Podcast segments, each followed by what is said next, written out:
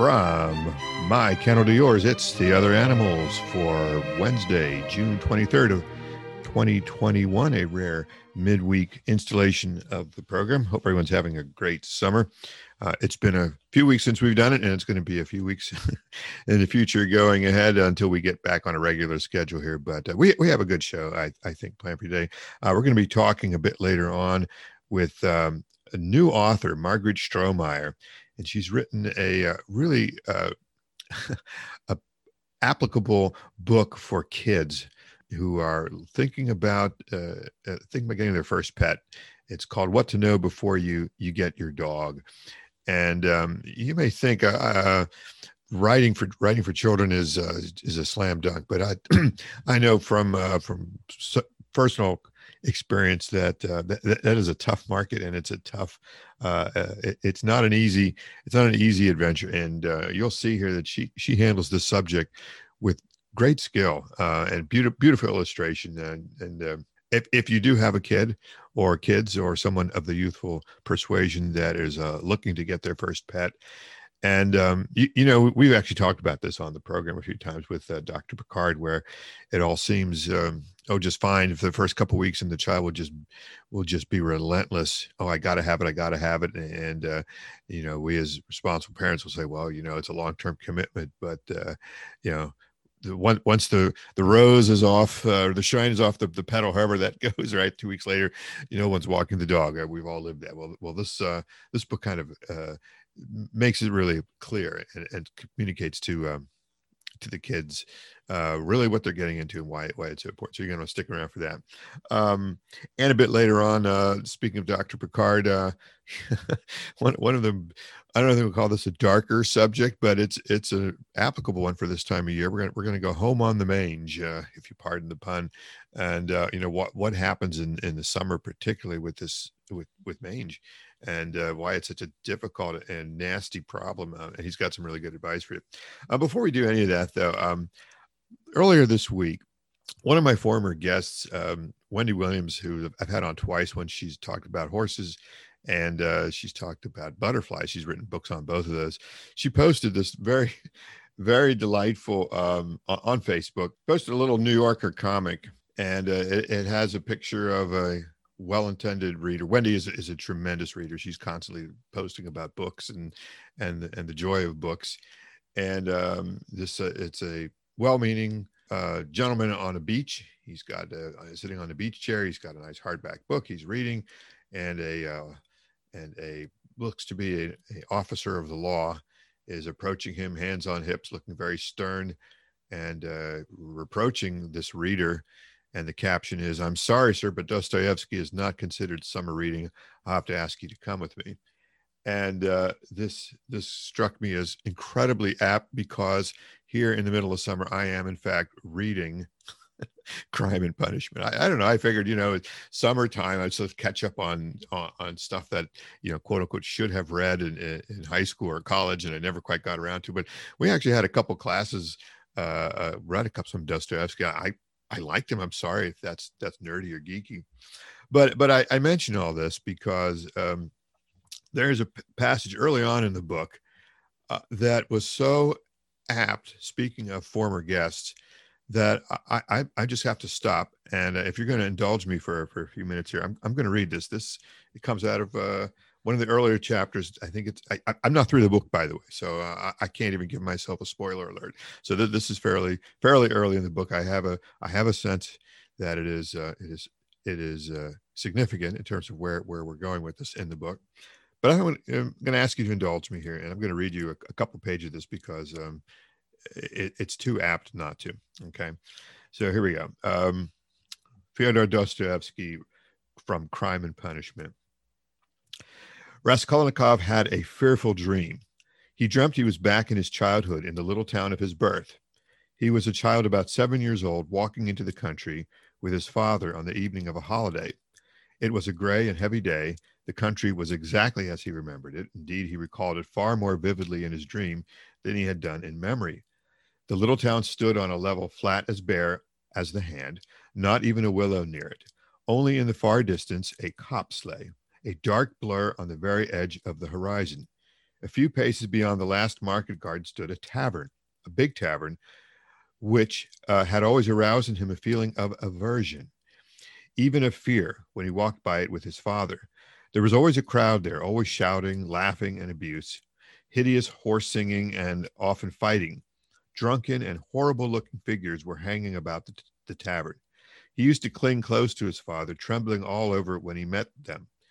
Near the tavern, the road became a dusty track, the dust of which was always black. It was a winding road, and about a hundred paces further on, it turned to the right to the graveyard. In the middle of the graveyard stood a stone church with a green cupola, where he used to go to mass two or three times a year with his father and mother, when a service was held in memory of his grandmother, who had long been dead and whom he had never seen. On these occasions, they used to take on a white dish tied up in a table napkin, a special sort of rice pudding with raisins stuck in it in the shape of a cross. He loved that church, the old fashioned, unadorned icons and the old priest with the shaking head. Near his grandmother's grave, which was marked by a stone, was a little grave of his younger brother who had died at six months old. He did not remember him at all, but he had been told about his little brother. And whenever he visited the graveyard, he used religiously and reverently to cross himself and to bow down and kiss the little grave. And now he dreamt that he was walking with his father past the tavern on the way to the graveyard. He was holding his father's hand and looking with dread at the tavern. A peculiar circumstance attracted his attention. There seemed to be some kind of festivity going on. There were crowds of gaily dressed townspeople, peasant women, their husbands, and riffraff of all sorts, all singing and all more or less drunk. Near the entrance of the tavern stood a cart, but a strange cart. It was one of those big carts usually drawn by heavy uh, heavy cart horses and laden with casks of wine or other heavy goods. He always liked looking at those great cart horses with their long manes, thick legs, and slow, even pace, drawing along a perfect mountain with no appearance of effort, as though it were easier going with a load than without it. But now, strange to say, in the shafts of such a cart, he saw a thin, little sorrel beast, one of those peasants' nags which he had often seen straining their utmost under a heavy load of wood or hay, especially when the wheels were stuck in the mud or in a rut. And the peasants would beat them so cruelly, sometimes even about the nose and eyes, and he felt so sorry, so sorry for them, that he almost cried. And his mother always used to take him away from the window. All of a sudden, there was a great uproar of shouting, singing, and the balalaika, and from the tavern a number of big and very drunken peasants came out, wearing red and blue shirts and coats thrown over their shoulders. Get in, get in, shouted one of them, a young, thick necked peasant with a fleshy face red as a carrot, uh, with a fleshy face red as a carrot. I'll take you all, get in. But at once there was an outbreak of laughter and exclamations in the crowd. Take us all with a beast like that. Why, Mikolka, are you crazy to put a nag like that in such a cart? And this mare is 20 if she is a day, mates. Get in, I'll take you all, Mikolka shouted again, leaping first into the cart, seizing the reins and standing straight up in front. The bay has gone with Matvey, he shouted from the cart, and this brute, mates, is just breaking my heart. I feel as if I could kill her. She's just eating her head off. Get in, I tell you. I'll make her gallop. She'll gallop. And he picked up the whip, preparing himself with relish to flog the little mare. Get in, come along, the crowd laughed. Do you hear? She'll gallop. Gallop indeed. She has not had a gallop in her for the last 10 years. She'll jog along. Don't you mind her, mates. Bring a whip, each of you. Get ready. All right, give it to her. They all clambered into Mikolka's cart, laughing and making jokes. Six men got in, and there was still room for more. They hauled in a fat, rosy cheeked woman. She was dressed in red cotton, in a pointed beaded headdress, and thick leather shoes. she was cracking nuts and laughing.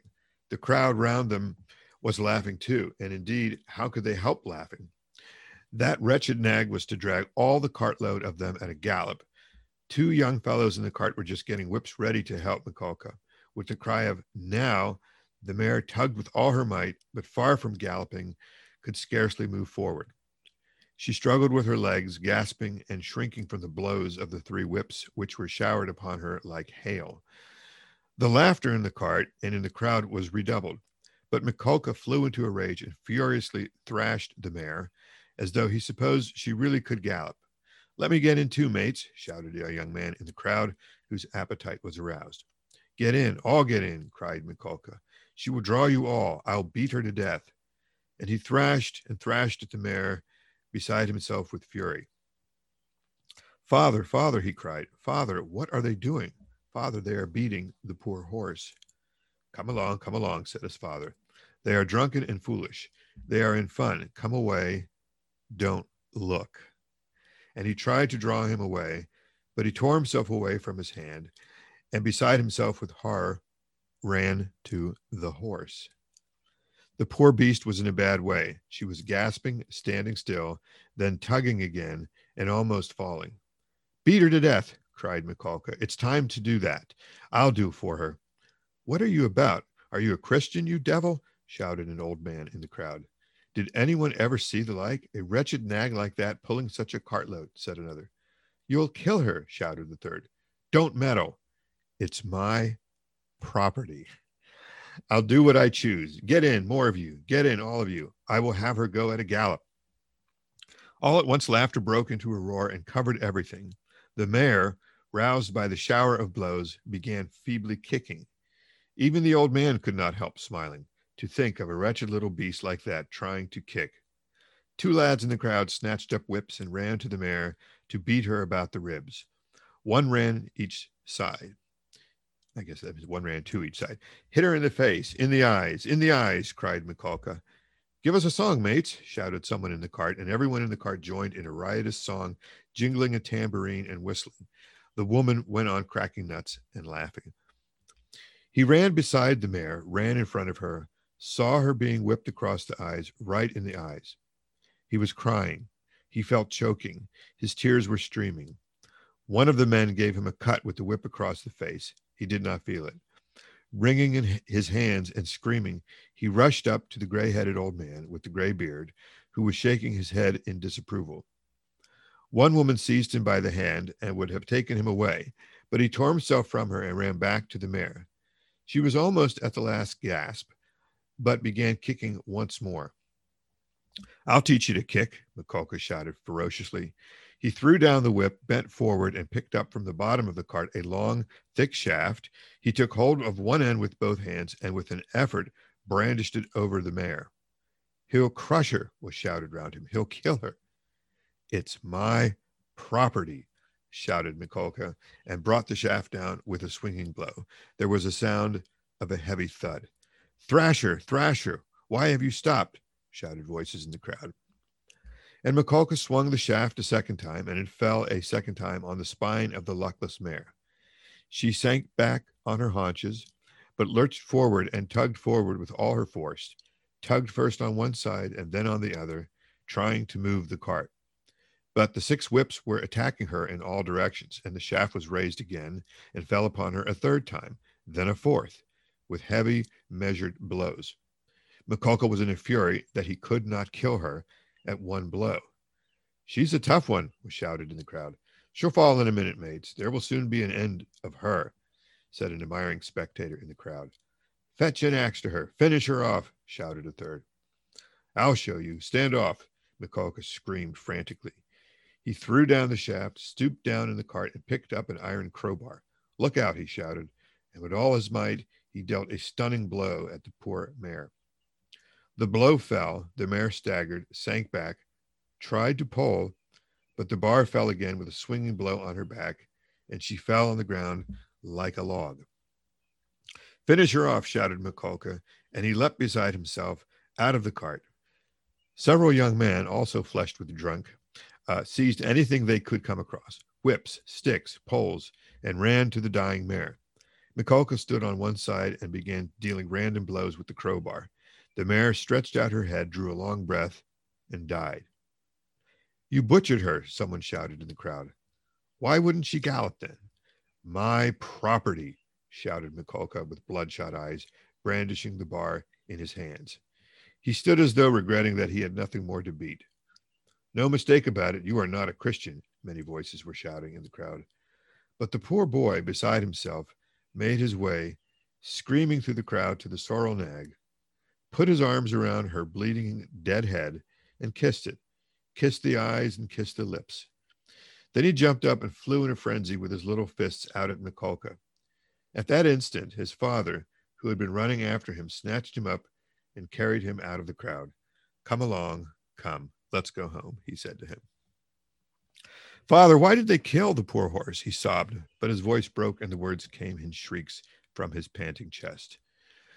They are drunk. They are brutal. It's not our business, said his father. He put his arms around his father, but he felt choked, choked up. He tried to draw a breath, to cry out, and woke up. So the entire story, and I appreciate you indulging indulging me there. Uh, it's of course, it's it's too applicable to so many so many things that we've talked about. Of course, the concept of property, the concept of being able to do whatever you want because it is it is property. Uh, but more to, to the point, uh, there um, there is uh, a striking similarity between a story like that, and that is, of course, just that that's it's from a novel, and what particularly two of our guests have said almost incredible stories of of similar passion that motivated them to become who they are and I'm going to play for you, if if you'll uh, again indulge me, some excerpts uh, from these interviews. Uh, the first is from uh, one of my favorite interviews that, that, I've ever done. It was from Ingrid Newkirk, and uh, listen to her as she, as she describes this this exact instance where she came across a, a, scene almost identical to what to what Dostoevsky described in his dream, and how it, it later motivates her to to action there's a story in there of you, and I, I believe it's it's a childhood story. Uh, you're still in India,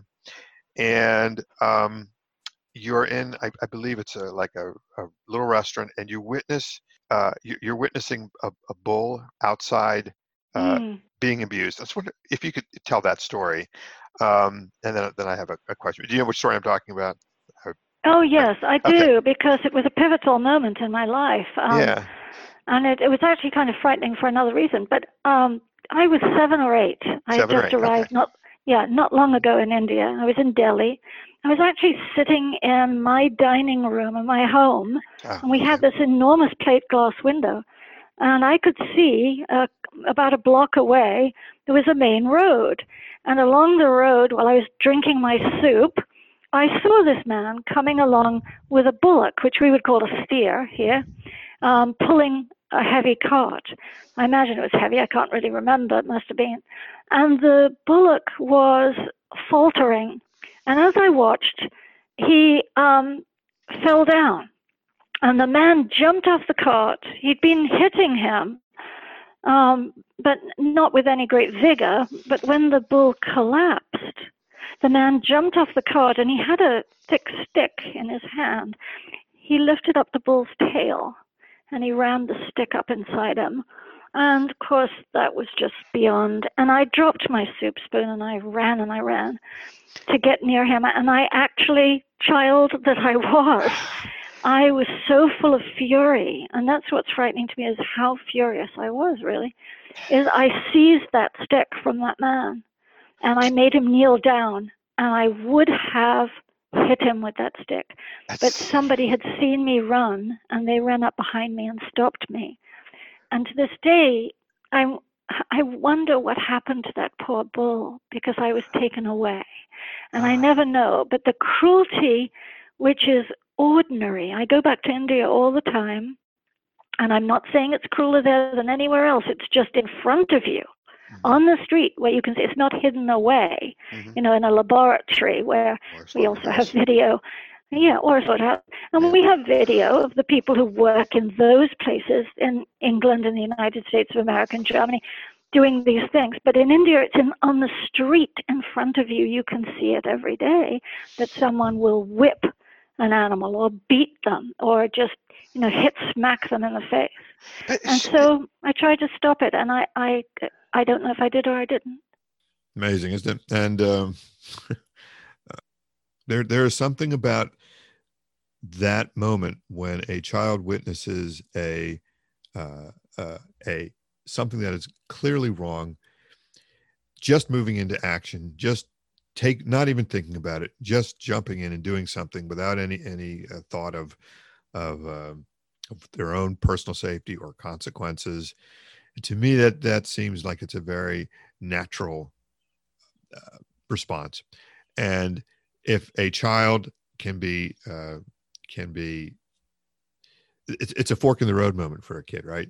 So either the uh, the the adults who can can use that and and help the child continue to develop that and uh, stay with that, or they can do with some of we've had on the to go the other direction.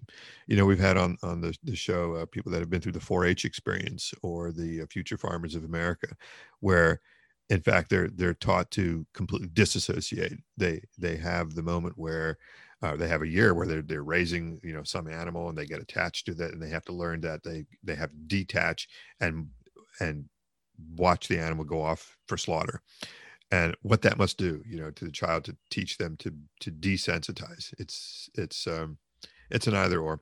All right listen um let let's uh let's uh it's been a little while and uh, let's do a couple uh animals in the news. We haven't done that in a while so let's see what's going on with that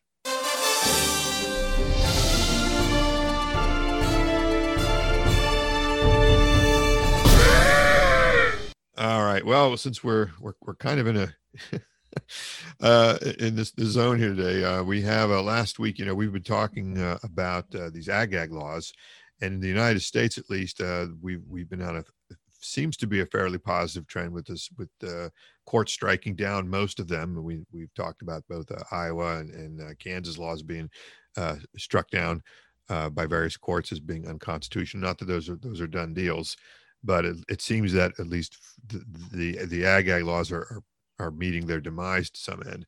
Uh, we're going the other direction though. It looks like in uh, Canada. this story comes from Sentient Media, who I'm very much uh, hope to have a really large announcement with them here in a week or so, uh, doing a collaboration with them. But um, the um, Manitoba uh, became the fourth province in Canada to pass ag gag laws. Let me just read you what's going on here. The province of Manitoba recently became the fourth province in Canada to pass ag gag laws. Ag gag laws got their name from the intended effective gagging activists from exposing the truth about animal agriculture industry. As the fourth province to pass ag-gag laws, Manitoba joins Alberta, Ontario, and Prince Edward Island. Ag-gag laws grew in popularity in the United States in the 2010s and were not introduced in Canada until 2019. These laws were introduced in direct reaction to increased animal rights activism and undercover investigations on farms and in slaughterhouses. Although each ag-gag law is different, common features include one, dramatically increasing fines for trespassing on farms, two, prohibit false pretenses or lying to get a job on a farm, and three, reducing owner liability if activists get hurt on farm property. I can actually see number three. Uh, well, depend on, on the type of, of what the, how they get hurt. Um, you know, if they're being attacked, obviously no. Uh, a new a new feature of Canadian ag laws is banning interactions with animals on transport trucks. These laws work together to prevent activists and whistleblowers from recording and publicly sharing information about what happens to farm animals in Canada. The purpose of ag gag laws is clear. The animal agriculture industry and provincial governments don't want you to know what happens to animals on Canadian farms during transport or in slaughterhouses. This is extremely troubling as animal rights activists play an important truth telling role. Activists and undercover investigations have revealed the conditions for animals in Canadian farms. For example, undercover invest- investigations by Animal Justice and Mercy for Animals uh, both who we've had on the show, have exposed alleged animal abuse and other animal welfare issues in Canadian agriculture. As the industry is exempted by provincial animal welfare laws, activists become the last line of accountability for the public to learn the truth about the industry. In exposing the animal agriculture industry, activists also eliminate inhumane working conditions, environmental degradation, and food safety risks. So, um, yeah, I mean, so that there's your ag gag 101 for you. We, uh, if you're a long time listener, you, uh, some of that you probably know already. Uh, there is, of course, that that interesting wrinkle there in the Canadian version of the law, which is uh, even to, to, get after the transport trucks, uh, you know, presumably after they've left the facility. So, uh, from a legal perspective, that that seems uh, how is that even possible? They're they're off the private property at this point. They're on what would presumably be, you know, the public street, the public road, and at that point, of course, uh, if a, if an activist wants to either take film or try to help you know give water or whatever to one of these animals that are on the way to slaughter i don't i don't see how the law could could prohibit that but there it is Um, so uh, we'll, we'll follow that. We'll see what's happening uh, in Canada, whether whether they go through the same legal rigor, and and hopefully these these laws get get struck down uh, in a similar manner as as they have in here in the states. All right, one more slightly uh, not not such a, a, a, dark one. This is just a, a curiosity one. This comes from the New York Times, and um, it has to do with moray eels. Uh, and being the New York Times, has a clever headline: When an eel climbs a ramp to eat squid from a clamp, that's amore. You know that that's you get it. You get it. All right. So there's a little bit of video with this one. I'll go ahead and post this on the website, but it's it's a really curious uh, curious kind of little critter here.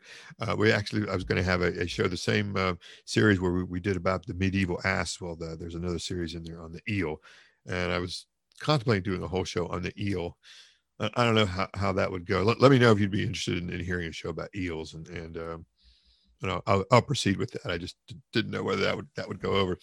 So uh, here's just a little description of it. In the video, forceps nudge a piece of squid that sits on a ramp as an offering. Suddenly, a snowflake moray eel named Kwani heaves its muscled bucatini of a body out of the water and onto the ramp. It opens its mouth and bites the squid. The eel pauses a moment, opens its mouth again, and as if its tongue were a conveyor belt, sucks the squid even deeper into its mouth using a secret set of jaws in its throat. It's very uh, if you see the video, it is um, what's the word for it? You know, you it, it's gross, but you're drawn to it because of its grossness. Um, there's just something the way you see this thing go down, go down this animal's throat without it, without it doing anything other than like sucking it down. this uh, particular eel mukbang to Rita S. Mehta, an evolutionary bio- biologist at the University of California, Santa Cruz, was cinematic gold. yes, it was. Footage that showed the bite, the prey transport with secondary jaws, and the swallow. Her team had taped loads of footage of the eels feeding on the ramp, but none that showed the act from beginning to end.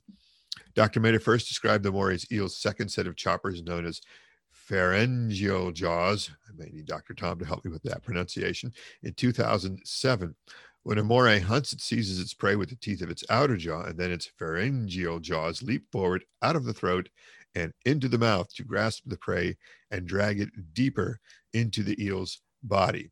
Now, Dr. Mehta has described how snowflake eels and other morays use their pharyngeal jaws to feed just as effectively on land as in water, according to a study published this month in the Journal of Experimental Biology. So uh, I'll post that up there. It's kind of uh, in keeping with the theme today, which sort of slimy and and um, kind of re- repelling and uh, and uh, and yet uh, compelling at the same time. So uh, a little little bit of uh, intrigue there in in our animal kingdom. All right, that's. That, that, I think we, we, we've we've done enough on the dark side. When we come back, um, we're going to hear my conversation, my interview with Margaret Strohmaier and her new book, What to Know before you get your dog. We'll be right back. Hi, I'm George Brett for PETA. Summer is here and family activities are in full swing. Make sure that your entire home team is protected from the heat. It takes only minutes for a dog to become dehydrated, sustain brain damage, and die of heat stroke while in a parked car, even in the shade with the windows cracked open. Cover your bases. If you know that you'll be out and about, leave your dog at home, indoors where it's safe. If it's too warm for us to sit in a parked car, then it's definitely too hot for Spot. Thank you. I love my dog as much as I love you. But you may think my dog will always come through. Margaret Strohmaier is an animal lover who grew up in Austria. She was inspired to write her first picture book, What to Know Before You Get Your Dog, from her daughter's relentless campaign to have her own dog.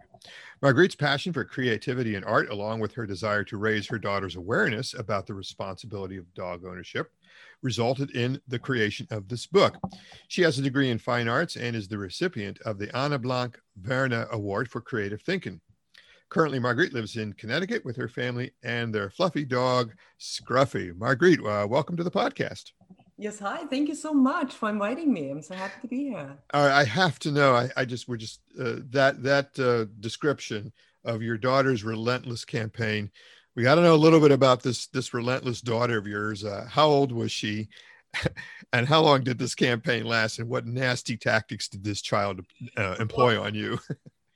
yeah, my daughter was about seven or eight years old, and um, now she's she's fourteen. So it took a little okay. bit longer, but she always always wanted to have her own dog. She wanted to have a, a toy Pomeranian. She had everything picked out, name, everything, and we always had dogs. We had a golden retriever back then when she was eight years old, and she just kept begging for her own dog and um, that's how it all started. I, I wanted to teach her to be responsible. I grew up with, I had my own dog, it was a German Shepherd back then.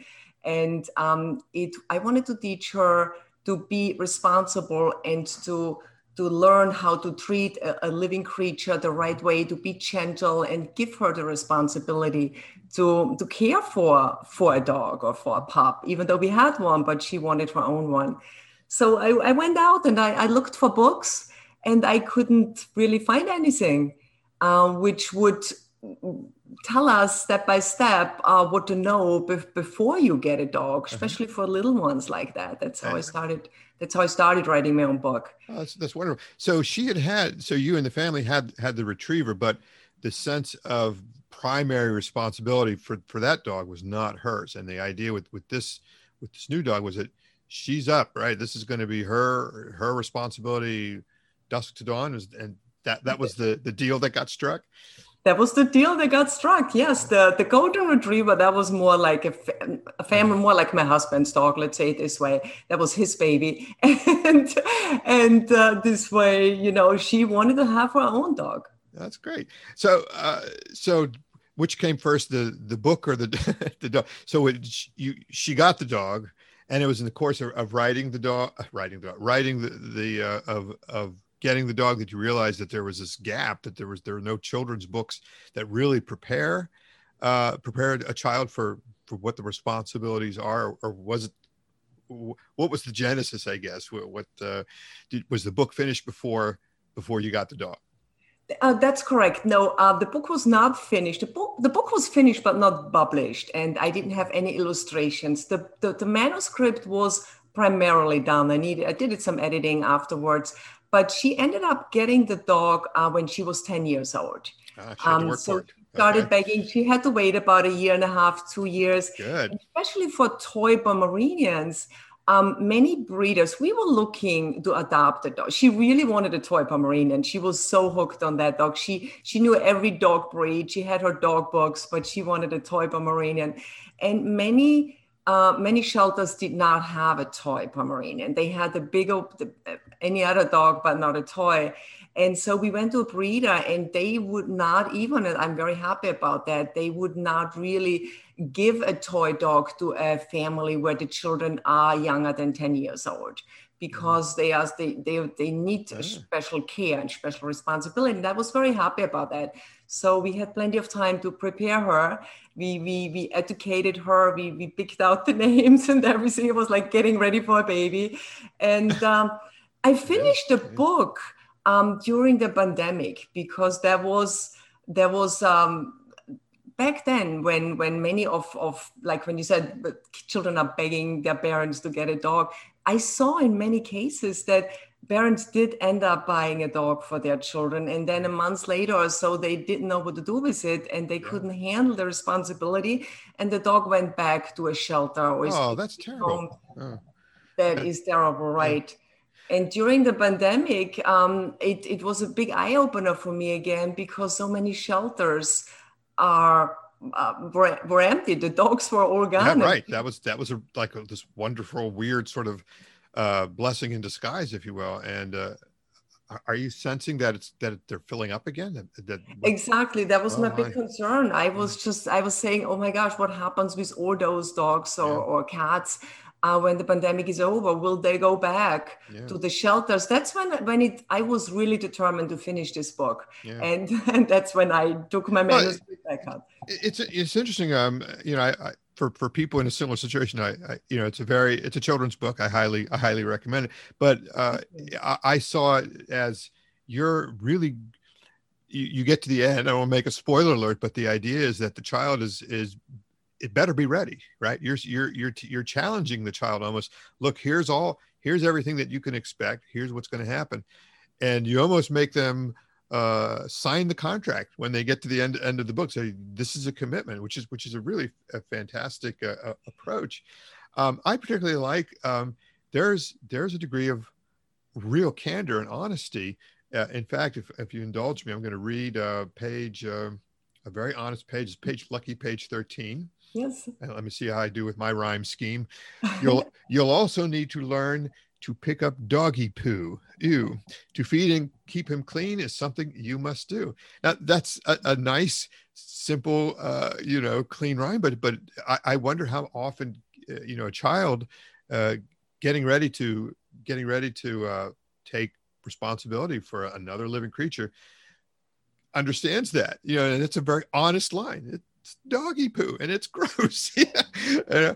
uh, I, I just wonder what what uh, how, how, did you come up with that line? And did you know were you a little nervous you know to actually include that yeah no i was really not that nervous because it's always a debate i had with my daughter. She didn't want to she she wants to walk the dog but then you know when it comes to picking up it's like mom can you pick up? Right? But uh, she had to do it. So it was part of her job and part of her responsibility. Good. i just wanted to lay it out straightforward. I guess it's being part of of european and there is no it, yeah. it's like you get it the way it is. And and yeah. if you commit to something it's a commitment for life it's not a commitment for months or, or two months or so yeah yeah it's we've had actually had uh, several episodes on the show particularly around the holiday season where where we talk about that you know that that people uh, don't understand, especially when it comes to children, you know, that they think, oh, it's a gift, you know, it's something, and then the novelty wears out, and then what? And it's really important, I think, that, um, you know, that, that particularly children who, who want this, and understand, understand the, the long-term commitment that, that they're getting into. So, uh, uh, you know, I congratulate you. What's, what's the, um, what is the, the book has been published. Is, is it currently available or is it, uh, the book has not been published yet. Okay. It's on pre-order, uh, but it will be published on. Um, the ebook will be published June 19th, and the, the, the hardcover and the softcover are June 21st. Okay, so it's coming around the corner. And uh, where where can people go to uh, to get it? They can go and get it on Amazon. Of course. I, I, would anticipate this a copy of this thing being on every veterinarian's waiting room. That that's that's got to be the goal. You want this that. Is, it's a big plan and and right. everywhere else every shelter I'm, I'm, a big advocate. I, I support animals all over the world. I, I love animals. So yes this book will hopefully be out there in many many places and do a lot of good if possible. Excellent. And do, do you have a your own website or anything that people can go for uh, for more information? Yeah i do have my website. It's okay. margritstrohmaier.com okay and uh, we'll go ahead and put that link up on our, our website as well. All right. So again, so that's uh, that's Margrit Strohmaier. She's uh, author of the forthcoming book, "What to Know Before You Get Your Dog." And if you have a if you have a uh, little one who who's thinking about it, you're probably going to want to get this book and uh, and make them read it cover to cover before you commit to that dog. Margrit, thanks so much for your time. Thank you so much. It was my pleasure to be here. All right, when we come back, uh, we're going to have my conversation with uh, Dr. Tom Pickard of All Pets House Calls, uh, keeping with with our uh, previous theme here and things that you really don't want to see. Your pets don't like getting in cages and cars to go to the vet any more than you like sitting in a waiting room. Why not remove the stress for both of you? Have All Pets House Calls with me, Dr. Tom Pickard. Come take care of your pets from the comfort of their own couch. We do checkups and exams for illnesses, problems, shots, and much more. Monday through Saturday appointments throughout far and wide areas of Philadelphia and surrounding suburbs. Please call us at 215 843 1780 or please feel free to submit questions so I can answer them on the air for you. Contact us by email at allpetshousecalls at comcast.net or visit our website at allpetshousecallsvet.com think our vet is very helpful. We think our vet is smart and nice. Our vet takes such good care of us, but would rather stay home, would rather be home to catch mice. All right, it's been several weeks since uh, we've had a we've had the honor here of being rejoined here by uh, my colleague and friend Dr. Tom Pickard of All Pets House Calls, and uh, we are we are back in the saddle. So, uh, Dr. Tom, welcome back. Hey, happy kind of almost uh, pre post COVID, everyone. That's the spirit, you know that, that, and that's you know what that that's where we are. We're in this weird sort of you know we, we we we don't know what to do we've been so long trying to getting annoyed at everyone who's not wearing masks and now we can't do that anymore and we don't know how to deal with that you know but, but, uh, well i don't know. I'm still practicing the same techniques yeah, for can't hurt right? parts. it can't hurt.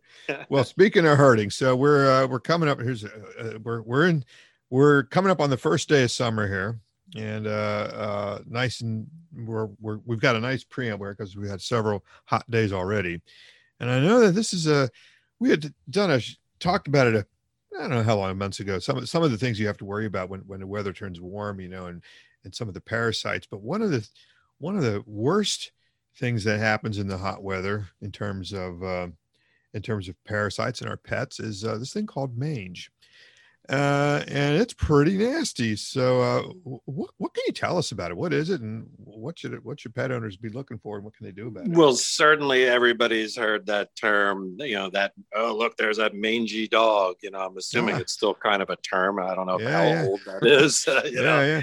But uh, you at least hear it in the old movies or something. Um, and you, you, okay, what does that mean? And so, well, as a veterinarian, uh, we sit around thinking about things like diseases like mange and up because that's what we enjoy. And so I was thinking about, I was sitting around thinking about mange. So here we are. Why not? And, uh, uh, but no, it's actually, you know, quite interesting because uh, it's one of the most common uh, diseases that uh, clients, pet owners mistake for something else. And it's one of the most common things that veterinarians mistake for something else, interestingly mm-hmm. enough. Uh, pet owners often see any kind of fur uh, issue uh, with a dog or cat, uh, missing fur, uh, red skin, itchiness, uh, which could be from fleas or allergies or many things. Many people think it's mange. Mm-hmm. Uh, I, am not sure if they necessarily know what mange is, uh, but they'll think it's that. They mistake allergies to fleas or, or things like that as mange. Veterinarians, on the other hand, mange is not super, super common. Uh, so veterinarians often mistake mange for allergies. So oh, it's oh. interesting how it's the opposite end of the spectrum. Like so what is it? Yeah, because so- they they look very similar. Yeah. Uh, you have an animal uh, getting uh, loss of fur very itchy in a lot of cases some cases not. There's types of different types of these mites that cause it these little nearly microscopic and sometimes microscopic little creatures. They're most of them are they're in the arachnid family so they're related to spiders, spiders. but they're nearly most of them are invisible to the naked eye. Some of them you can kind of make it out their movements and see them a little bit. So um, so, so as opposed to like fleas for example you get that flea comb and you yeah. can sort of comb and you, and you can it's visible to the naked eye right so you'll see fleas see look like a little poppy seed like the little black poppy seeds uh, on top of like you know a bagel or rye bread or something yeah. looks like they're running through the fur that's it they're about that size whereas fleas, the, the yeah not, fleas are Okay. Where and they're really fast. You see a fast yeah, moving poppy seed, that's a flea. Right. But and, mange, uh, these mange, you're saying the mange you're things are see them. You can't see them at all.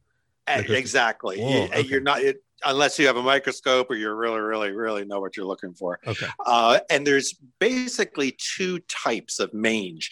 Uh, one is called caused by the Demodex uh, mite, and there's uh, like 65 different types of them because there's one for every species almost that, that get these type of mites uh, has almost their own type exclusively. So you don't get cat, you know, Demodex, and we don't get Thurs, that type of thing. Okay. Uh, so there is some crossover, but generally speaking, it's like that. And that type of mite You usually will see in very young animals uh, or ones with immune system problems. Same with like people, I suppose, more the immune system problem. Uh, they like to be inside the hair follicles. They're kind of normally on the body a lot of times. They will be just there forever, and they just they just overgrow in certain situations in these hair follicles. You could find them on your skin right now. Uh, sometimes in your eyelashes, it's like the spot you'll find them. I know it's kind of gross to think, but oh, especially if you have eyelashes that look a little puffy right where they meet uh, the skin that goes into your eyelid, mm, you know, potentially, you know, it's it's that's mites are one of the things that cause like those uh, styes and things you get, and you know that's where they'll find them in people.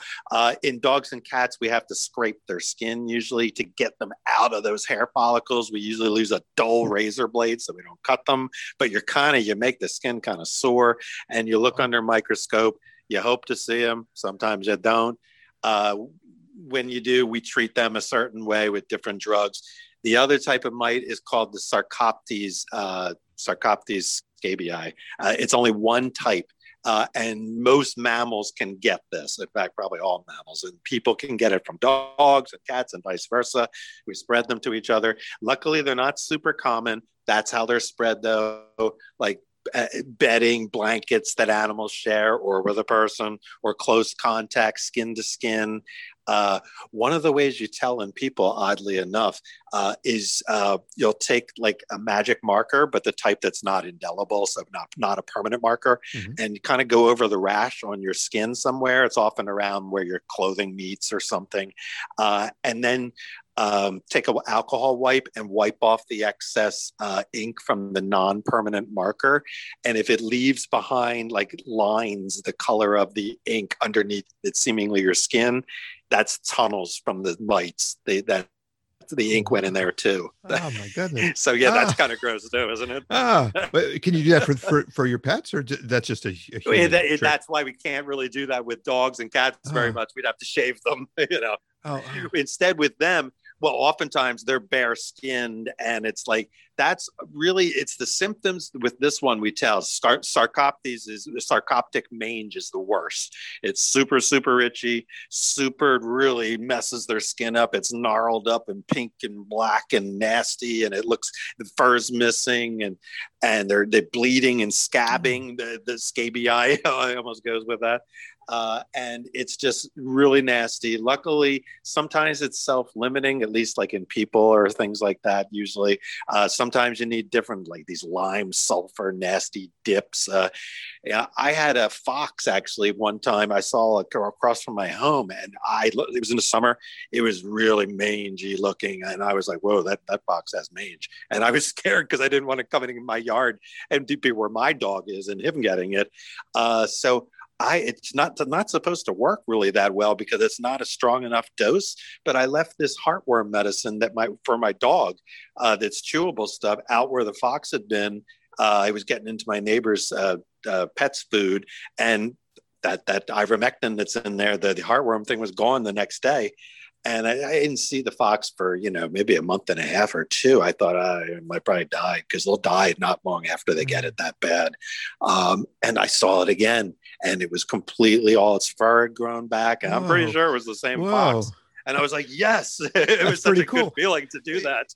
so is that is that for our pets? Is that the um, it, once you and it, I mean, it sounds like the diagnosis is, is, is really complicated. It's hard, but once yes. you once you've been you able to confirm, you kind of almost have to treat it once you realize it's not allergies. That's yeah. what it's misdiagnosed as a lot severe allergies. The thing is, the eh, the cortisone we use, prednisone, will oftentimes make it worse, which is not the sign of allergies. Allergies get better with the prednisone, uh, and it's just after a while. You, I think that's how the diagnosis is mostly made. Mm-hmm. You won't find the mites a lot. Sometimes you can, but the, the skin is so inflamed and thickened, and you you know, you, you'd right. just be lucky. So if if if the if so, if I get this right, if you give prednisone when the situation is not mange, you're going to make it worse, or did I get that back? If it is mange, it's sarcoptic mange, the the the the, the, worst type of mange, uh-huh. it'll often make it worse. It'll make it yeah. worse. All right. So the, so what is is I mean, as you're describing now, I, you sort of talk. There, there is, you know, internal medicine, i.e., pills, uh, liquid, and and but you also mentioned a bath. I mean, what is is, is it? A, yeah, there's there's it's a nasty smelling lime sulfur dip. And when I say sulfur, I mean, yes, it oh, smells like you're giving your pet a rotten egg bath. So it, that's basically... one we don't like to use too much because it's that's bad for older animals. Uh-huh. It tends to be sometimes either very young or very old to get these sometimes. Um, immune compromise. You try to use the mildest stuff ever so that's sometimes like the like the, the the medicine that seems like it's too weak to work. That's kind of what we want to use in a really mm-hmm. old animal. Is it, is it a one time? And if that doesn't work, then we'll try something stronger. Okay, I was gonna say, is, is it a one time bath type thing, or do you, or do you do patients? You know, do have- uh, they often need these multiple multiple times. Yeah, depending on what's being used. There's all sorts of compounds and drugs now. It can only they, used to usually be like can, can the pet owners these dips and like ivermectin. Can the pet owners? Uh, it's very. You have to be. You have to be. It's it's gloves and the whole mask and the whole deal. So I don't recommend the dips okay. personally. I like to see if something safer like ivermectin works first, and you can give it by an injection too. That was my you next. Can give right. full on dose by injection. So they can have. Yes. They can but get the I, shot. With an old animal, I'd try this the low dose first, like even in those heartworm bills. So they they could potentially have the shot without having the bath. Yes. Oh, okay. Eh, eh, eh, do you do you start them off on that? I mean, I guess each case is different, but would you would you give them give them a shot at the shot before doing the stinky bath? Yes, absolutely. And how yeah, long does the, it the take? bath thing is not fun. it's I was not fun say, at all. how, how, long does it? T- I mean, it takes a while for you to see if you're getting any results, right? You can't just. Is, is it a ten day to after the after the bath or shot to see if? Oh, though you know, with, yeah, with like the stronger dose of say an ivermectin, and there's other drugs too. There's there's so many now actually.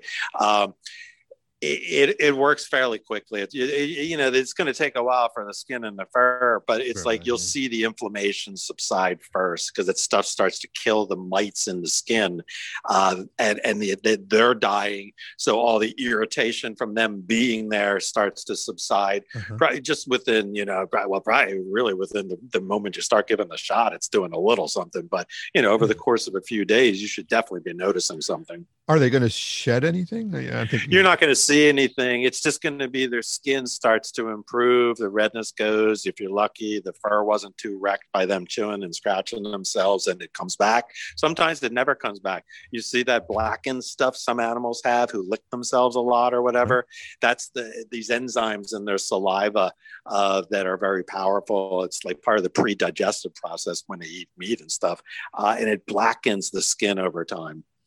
So, and then often when the spur's been chewed out there, no matter why what they do it, whether it's mites or not, uh, fleas it could be or regular allergies, that blackening stays there, and the fur never grows back there usually.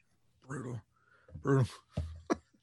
wow. Well, uh, you know, it's. uh I, I, That's why if you're not sure, and, and and whatever you're doing is not working when things aren't working that's when we start thinking harder.